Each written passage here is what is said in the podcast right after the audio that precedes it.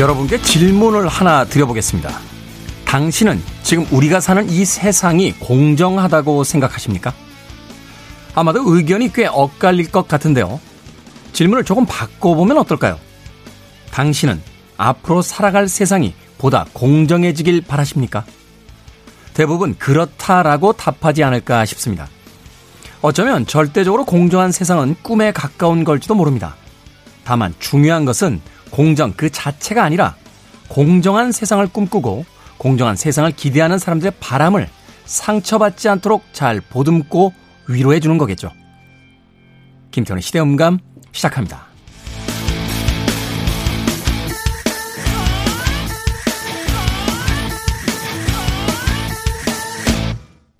그래도 주말은 온다. 시대를 읽는 음악 감상의 시대음감 김태훈입니다. 모두들 공정한 세상을 꿈꾼다라고 이야기합니다만 자기 앞에 어떤 일이 벌어졌을 때 과연 공정하게, 공평하게 행동하고 생각했는지 한 번쯤 생각해 봐야 될 것 같습니다. 우리들이 살고 있는 세상 완벽할 수는 없겠죠. 그렇다 하더라도 공정하고 공평하고 좀 더 정의로운 세상을 바라는 것은 아마 대부분의 사람들의 어떤 마음일 텐데요. 그럼에도 불구하고 나의 경우, 내가 아는 사람의 경우, 우리 가족의 경우, 우리는 과연 공정했나, 공평했나, 정의로웠나 한 번쯤 생각해 봐야 될 것 같습니다.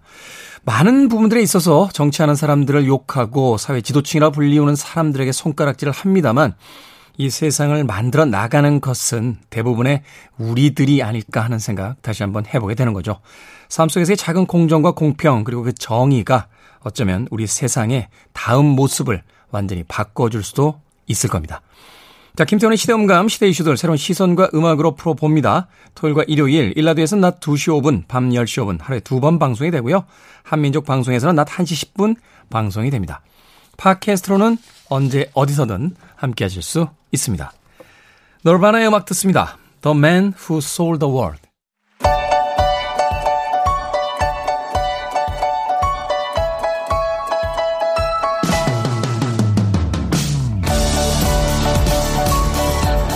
우리 시대의 좋은 뉴스와 나쁜 뉴스, 뉴스 good and bad. KBS의 산업과학부 정세배 기자 나오셨습니다. 안녕하세요. 네, 안녕하세요. 자, good news와 bad news 오늘 두 뉴스를 정세배 기자 혼자 다뤄 주셔야 될 것 같습니다. 박혜진 기자는 또 어, 일이 있는지 오늘 부재 아, 네. 하시군요. 아마 하계 휴가를 지금 가신 걸로 추정이 되는데. 하계 휴가. 네. 네. 그런 거 슬쩍 가시더라고요. 아, 다녀가, 다녀오셔야죠. 네, 다녀오셔야죠. 저요? 갈 수 있을려나 모르겠습니다. 아침 라디오도 있고 또 주말 라디오도 네네. 있다 보니까. 자, 굿뉴스와 배드뉴스 네. 어떤 뉴스부터 만나볼까요? 네, 좋은 게 좋은 거라고 좋은 뉴스부터 저는 소개를 좀 드리고 싶어요. 네. 굿뉴스.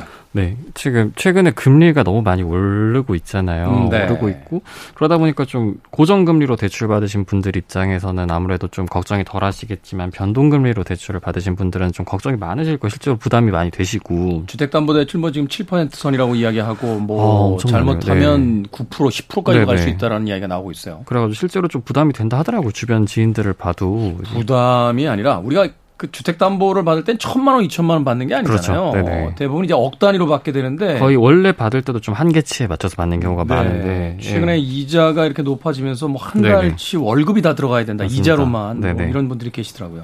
이게 보통 그런 경우에 대출을 이렇게 갈아타려고 하더라도 이게 금리 정보 같은 거 이제 비교하기가 좀 개인 입장에서 쉽지 않거든요. 그런 네. 정보가 사실 개인마다도 다르고 은행 안에서도 또 다르기 때문에 앞으로 이제 은행별로 금리가 어떻게 다른지를 개인이 이제 쉽게 좀 알아볼 수 있도록 제도가 개편이 된다고 합니다. 아, 그러니까 은행별로 네. 담보대출, 뭐 신용대출 이런 것들이 어떻게 이자가 나오는지 나의 신용 점수라면 금리가 어떻게 차이가 나는지 예금 금리와 대출 금리 차이 이걸 보통 예대 금리 차라고 하는데 이걸 네. 앞으로 매월 공시하도록 앞으로 제도가 바뀝니다. 그동안은 바뀐다.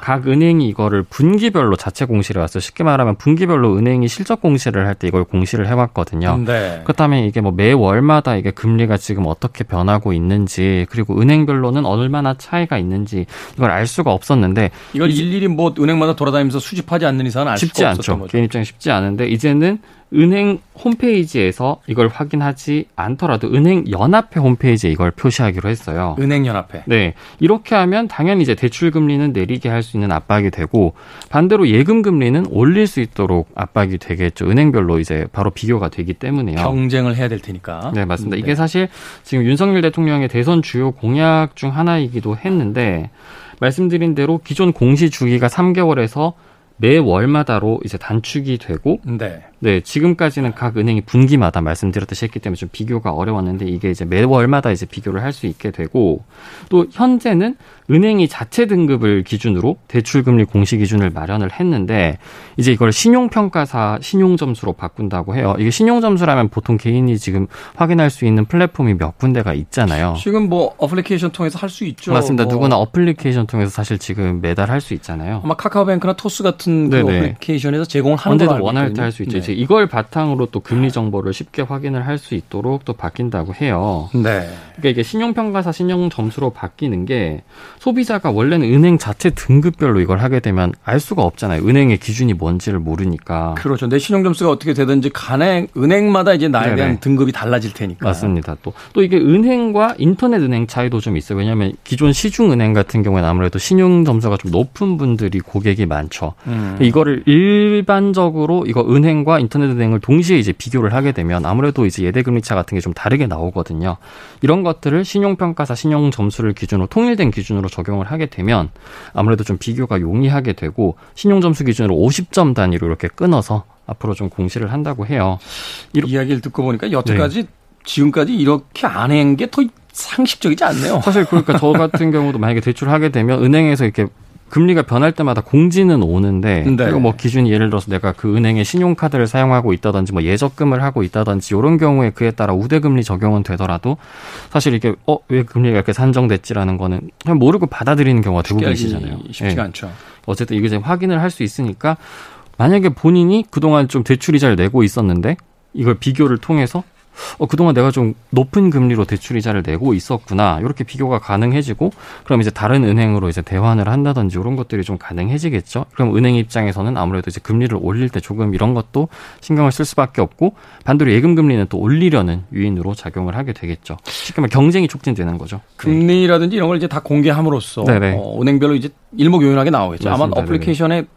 서비스가 가능해지지 않을까라는 네네. 생각이 드는데 당장 이번 달부터 시스템을 마련한다고 해요. 이게 공시가 이루어질 수 있도록 그래서 아마 이번 달 후반부터는 이제 이런 식으로 각 개인이 대출 금리든 예금 금리든 좀 확인을 할 수 있을 것 같고 그리고 사실 대출 같은 경우에는 요새 말씀하셨던 그런 여러 플랫폼을 통해 가지고 네. 나한테 어떤 대출이 이제 좀 적합한 추천을 해주고 있잖아요. 근데 이거를 예금 같은 경우에는 아직 이런 플랫폼이 없어요. 비교해 가지고 추천하는 게. 음. 근데 이제 어쨌든 은행 간 금리 경쟁을 촉진한다는 목표를 위해 위해서 이런 예금 상품 비교할 수 있는 온라인 예금 상품 중개업도 이제 시범 운영을 한다고 합니다.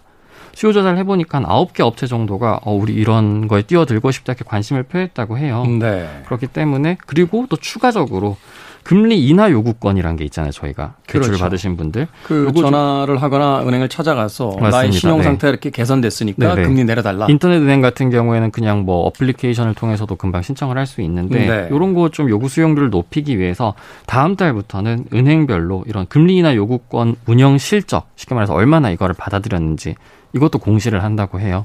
그렇기 때문에 앞으로는 좀 이런 비교가 용이해지지 않을까 그런 기대가 있습니다. 그렇군요.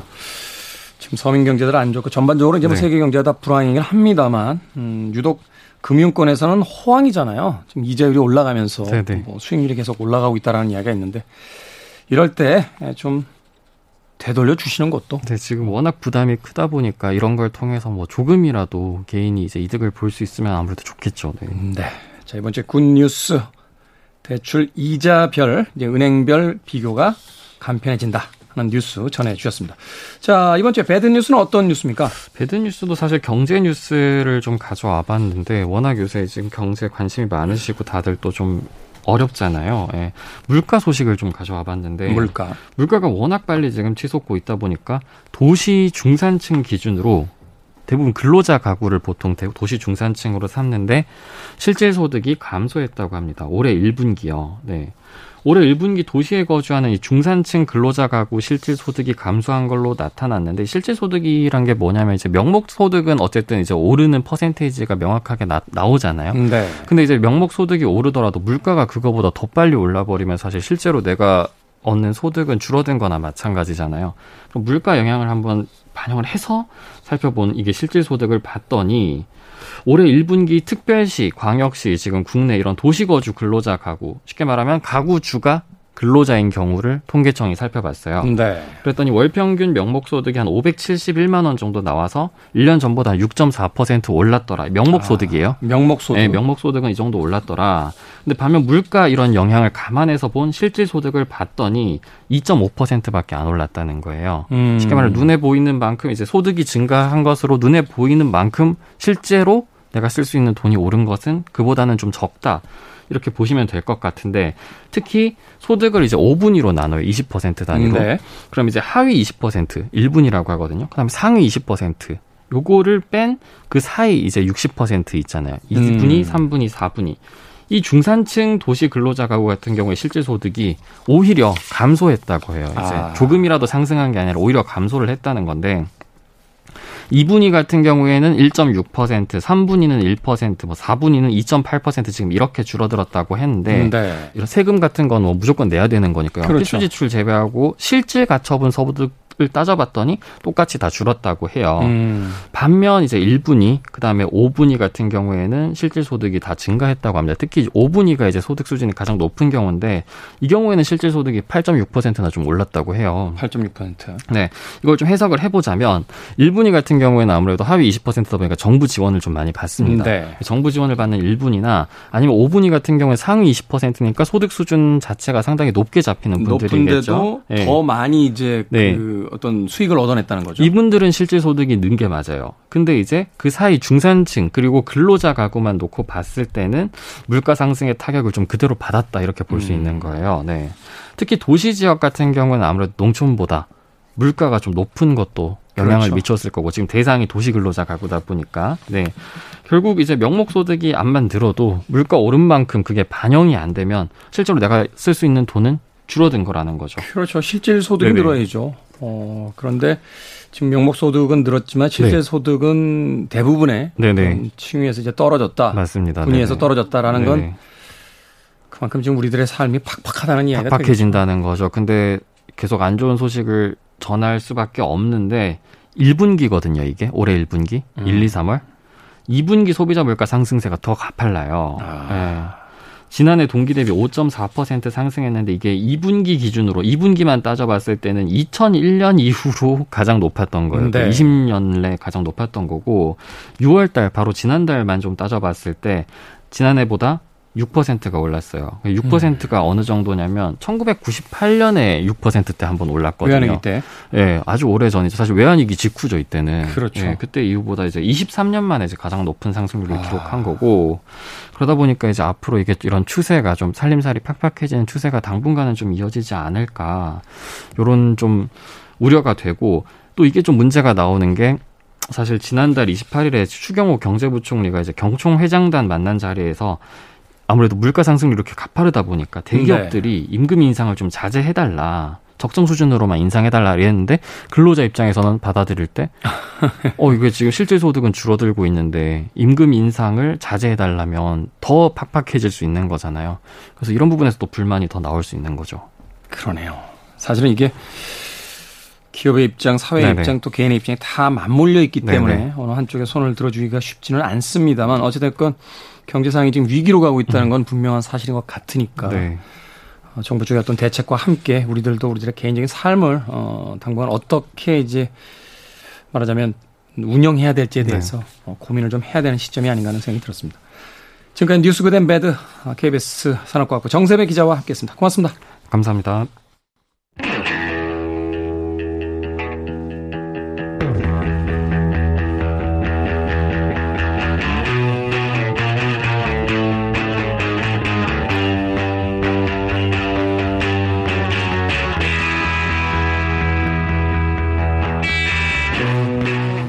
레게 음악의 전설 밤 말리는 이렇게 말했습니다.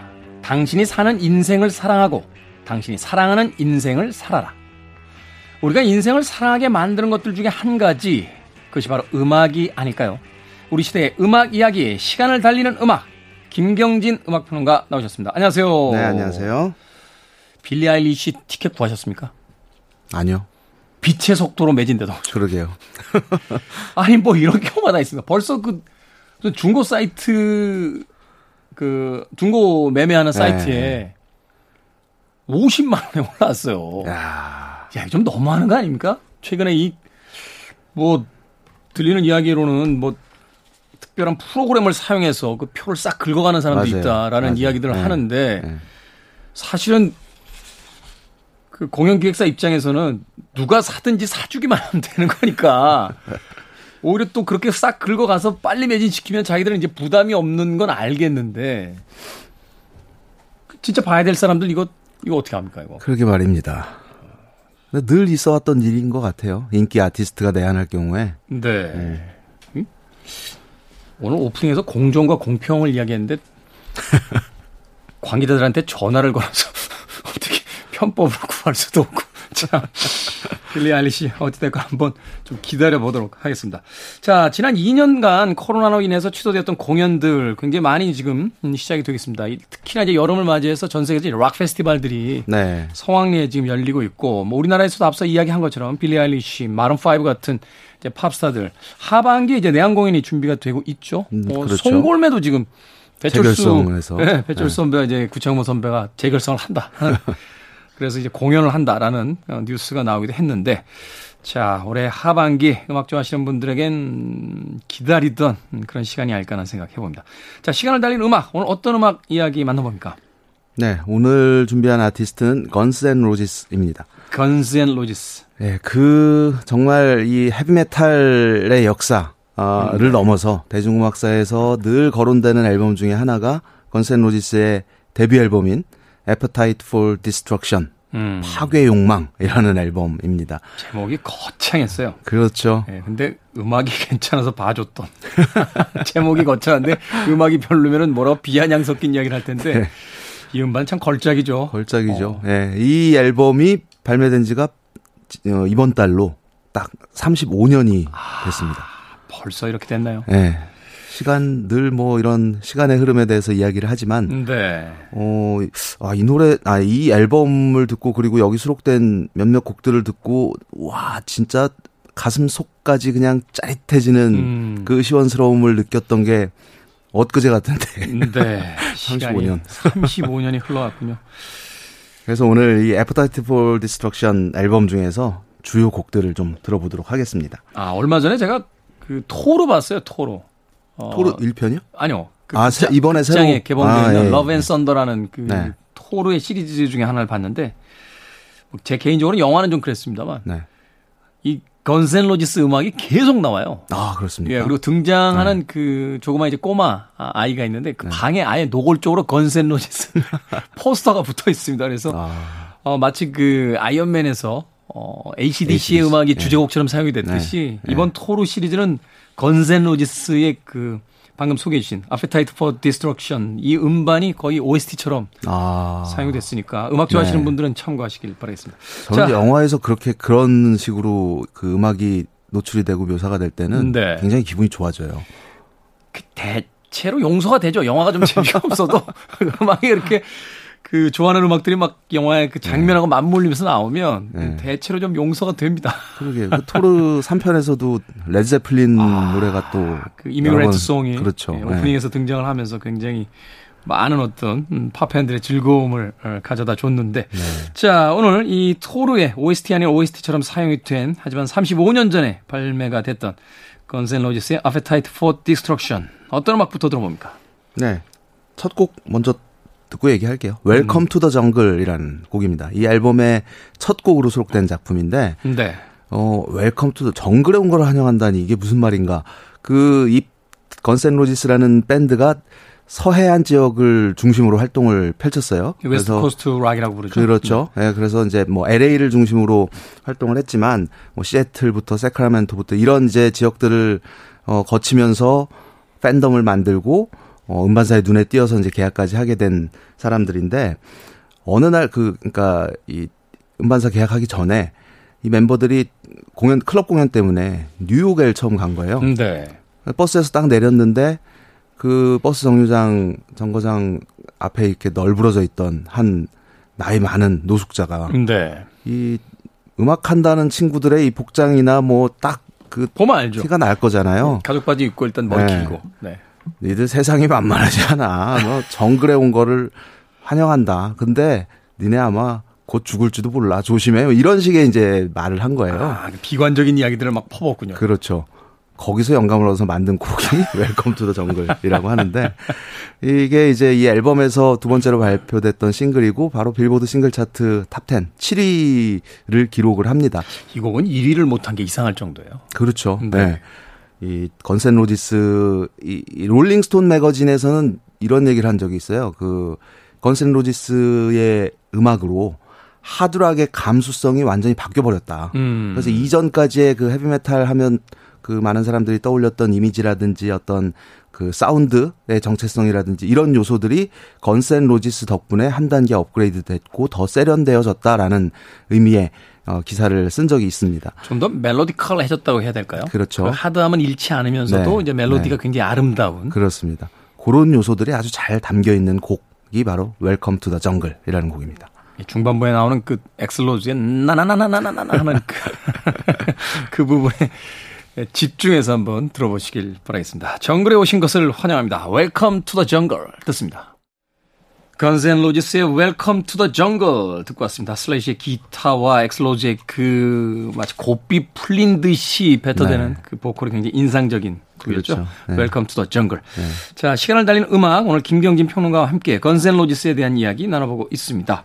자, Welcome to the jungle 듣고 왔는데요. 네, Guns N' Roses가 결성된 거는 어, LA 지역을 중심으로 활동했던 두 그룹이 합쳐지면서부터입니다. 두 그룹이 합쳐졌다. 예. 액슬 로즈를 중심으로 했던 어, 그 Hollywood Rose라는 팀명으로 이제 활동을 네, 펼치고 있었고 Hollywood Rose. 예. 약간 좀 뭐가 glam스럽네요. 그렇죠. 네. 네, 음악 자체도 네. glam metal이었어요. 음. 이게 우리나라에서는 묘하게 그 일본에서만 쓰는 LA metal이라는 음. 용어가 한동안 아주 그냥 적극적으로 쓰였는데 네. 영미권에서 LA metal이라는 용어는 없거든요. 없죠. 네. 어, 전문 용어 그러니까 전문 용어라기보다는 이제 그 소위 이제 미국을 영미 문화권에서 이제 주요 음악 잡지 이런 데서 이제 네. 주로 사용하지 않는다는 그렇죠. 네. 네. 그래서 이제 glam metal 그러니까 glamorous 굉장히 화려하다 뭐 이런 의미에서 glam metal 또는 hair metal이라는 이제 표현이 있는데 머리 긴 그렇죠. 머리 긴 네. 사람들 메탈. 네.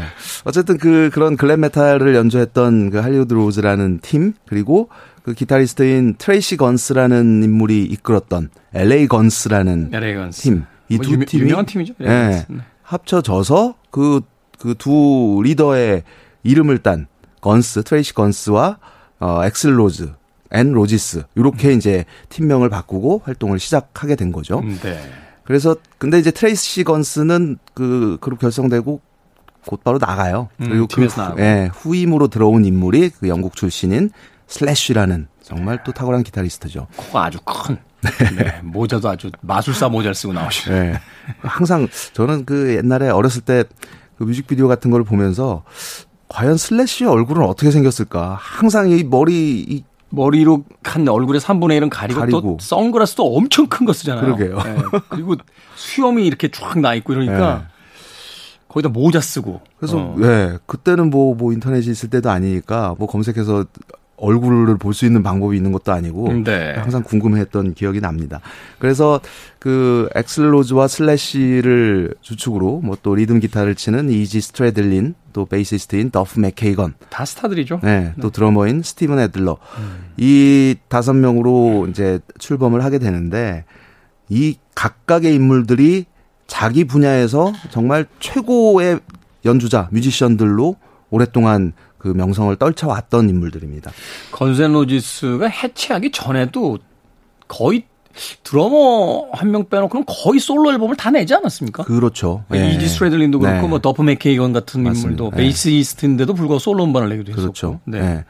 그래서 그 클럽 scene에서 이제 조금씩 어 명성을 떨치기 시작하면서 어, Geffen이라는 또 아주 메이저 label이죠. 네. Geffen에서 call이 와요. 음. 그래서 신인임에도 불구하고 그 당시에 지금 뭐 우리 돈으로 치자면 대략 한 2억 원 정도의 음. 계약금을 제시를 하고 계약을 하게 됩니다. 근데 그 않은 돈이네요. 예, 비슷한 시기에 다른 회사에서 또 콜이 왔었어요. 네. 두 배 줄게. 우리한테 와라. 어. 근데 거절합니다. 이유는 그 두 배 준다는 데에서 요구했던 게 하나가 있었는데 네. 니네 이미지가 좀, 음. 어, 좀 거칠고 지저분한 것 같아. 음. 이미지를 좀 바꿨으면 좋겠어. 음악 스타일도 좀만 바꾸면 어떨까? 라는 제안에 웃기지 마쇼. 그리고 계약금이 중요한 게 아니라. 그래서 이제. 아니, 그러면 네. 건센 로지스가 아니죠. 아니죠. 그래서 네. 이제 개펜이라는 레이블을 통해서 어, 데뷔 앨범 Appetite for Destruction을 제작을 하게 됩니다. 여기에서 이제 빌보드 이제 top 10 싱글들이 어 여러 쏟아져 곡이 나오죠. 쏟아져 나오고 앨범 자체도 뭐 어마어마한 성공을 거뒀고 뭐 빌보드 1위는 물론이고 지금까지 3천만 장 이상 팔렸대요. 음. 그러니까 그래서 역사상 대중음악 사상 가장 많이 팔린 앨범 어, 뭐, 한 20위 정도, 어, 예, 아직까지도 대단하네. 머물고 있는. 더구나 이 강력한 이 락 음악이 그 정도의 판매량을 갖는다는 건 이거 정말 대단한 거잖아요. 그렇죠. 어. 예. 그래서 정말 그 시대 80년대 또 90년대 초반까지 이 건스로, Guns N' Roses의 위상은 말 그대로 어떤 시대를 상징하는 밴드로서 그런 위상을 가지고 있었죠. 물론 이제 90년대 초반에 alternative rock이 이제 득세를 하면서 그 상징이 또 하나의 상징이었던 Nirvana, 네. 커트 코베인과 사이가 안 좋아서 뭐 이렇게 치고받고 싸우고 이런 기사들도 많이 예전에 있었지만 당시에는 참 밴드 멤버들끼리 그렇게 막 서로 헐뜯고 그걸 또 네. 기사화시키고 그래서 뭐 현장에서 만나 막 주먹 다짐 벌어지고 막 별의별 일들이 다 있었던 것 같아요. 그러게요. 그 한 시대를 풍미했던 어 밴드 그리고 앨범 그 중에서도 또 큰 사랑을 받았던 우리나라에서 유독 많은 사랑을 받았던 곡이에요. Sweet Child O' Mine이라는 곡입니다. 네. 이 곡은 그 Guns N' Roses가 히트곡이 많지만 빌보드 싱글 차트에서 1위 한 곡이 요거 딱 하나예요. 아. 네. 그래서 그 미국에서도 대중적인 큰 사랑을 받았고 저는 이 곡의 그 포문을 여는 그 슬래시의 기타 riff만 들으면 가슴이 뻥 뚫리는 것 같은 굉장히 시원스러운 느낌을 받거든요. 네. 그래서 특히 이런 무더운 여름에 듣기에 아주 좋은 곡이 아닌가 싶습니다. 네.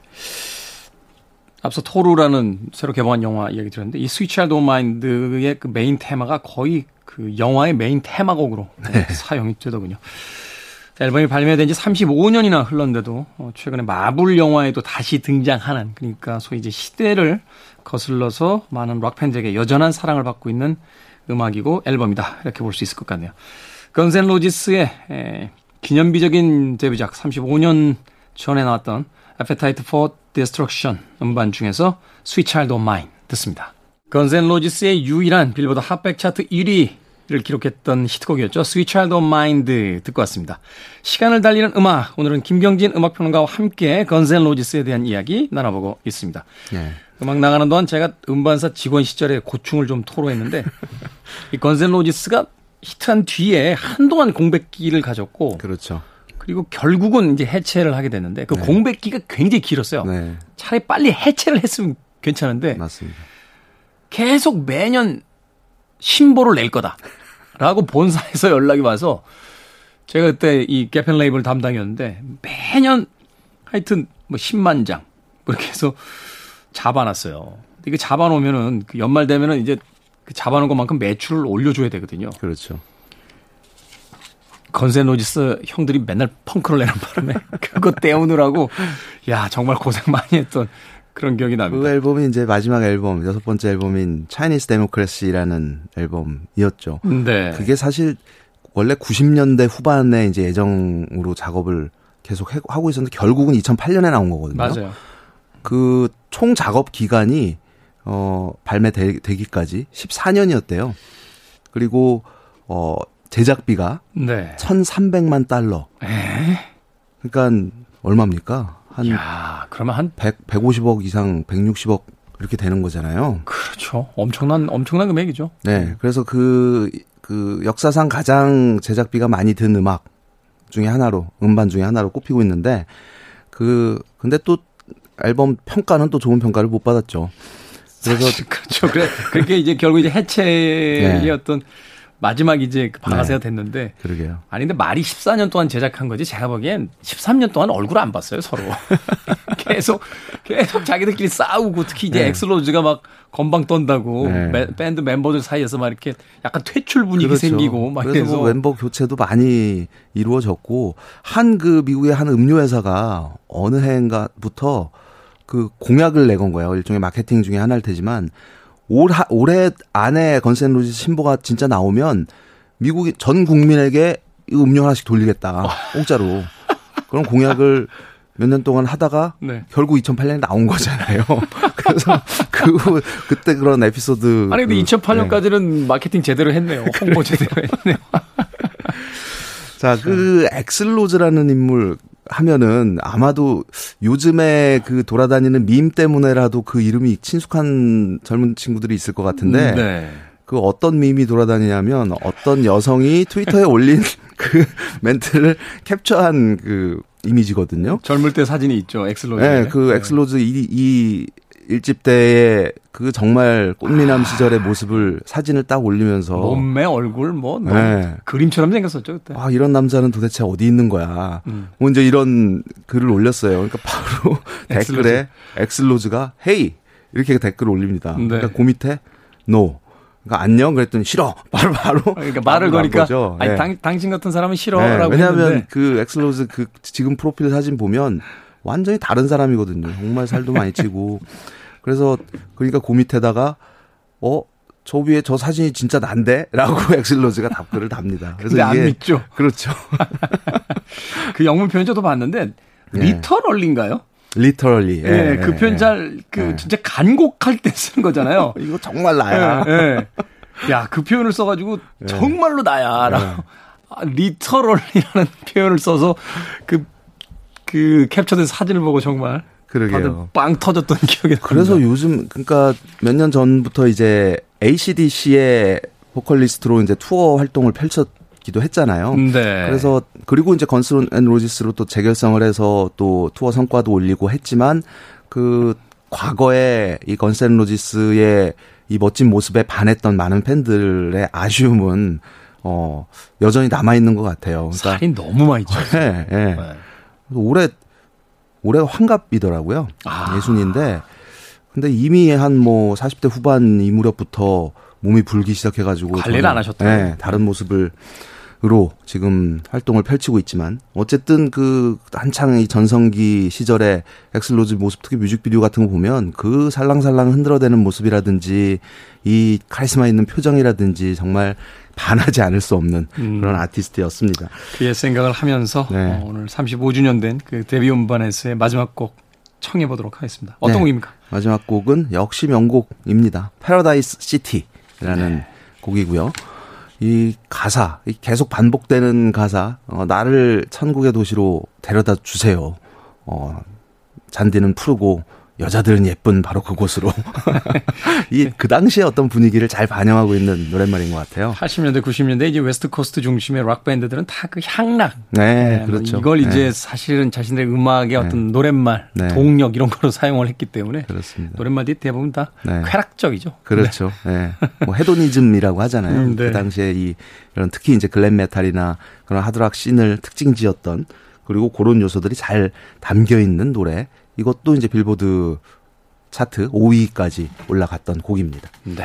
건스 앤 로지스의 Paradise City 들으면서 김경진 평론가는 아, 작별 인사 드리겠습니다. 내일도 어, 시간을 달리는 음악 김경진 평론가와 함께하겠습니다. 고맙습니다. 네, 고맙습니다. 저도 끝 인사 드립니다. 지금까지 시대음감의 김태훈이었습니다. 고맙습니다.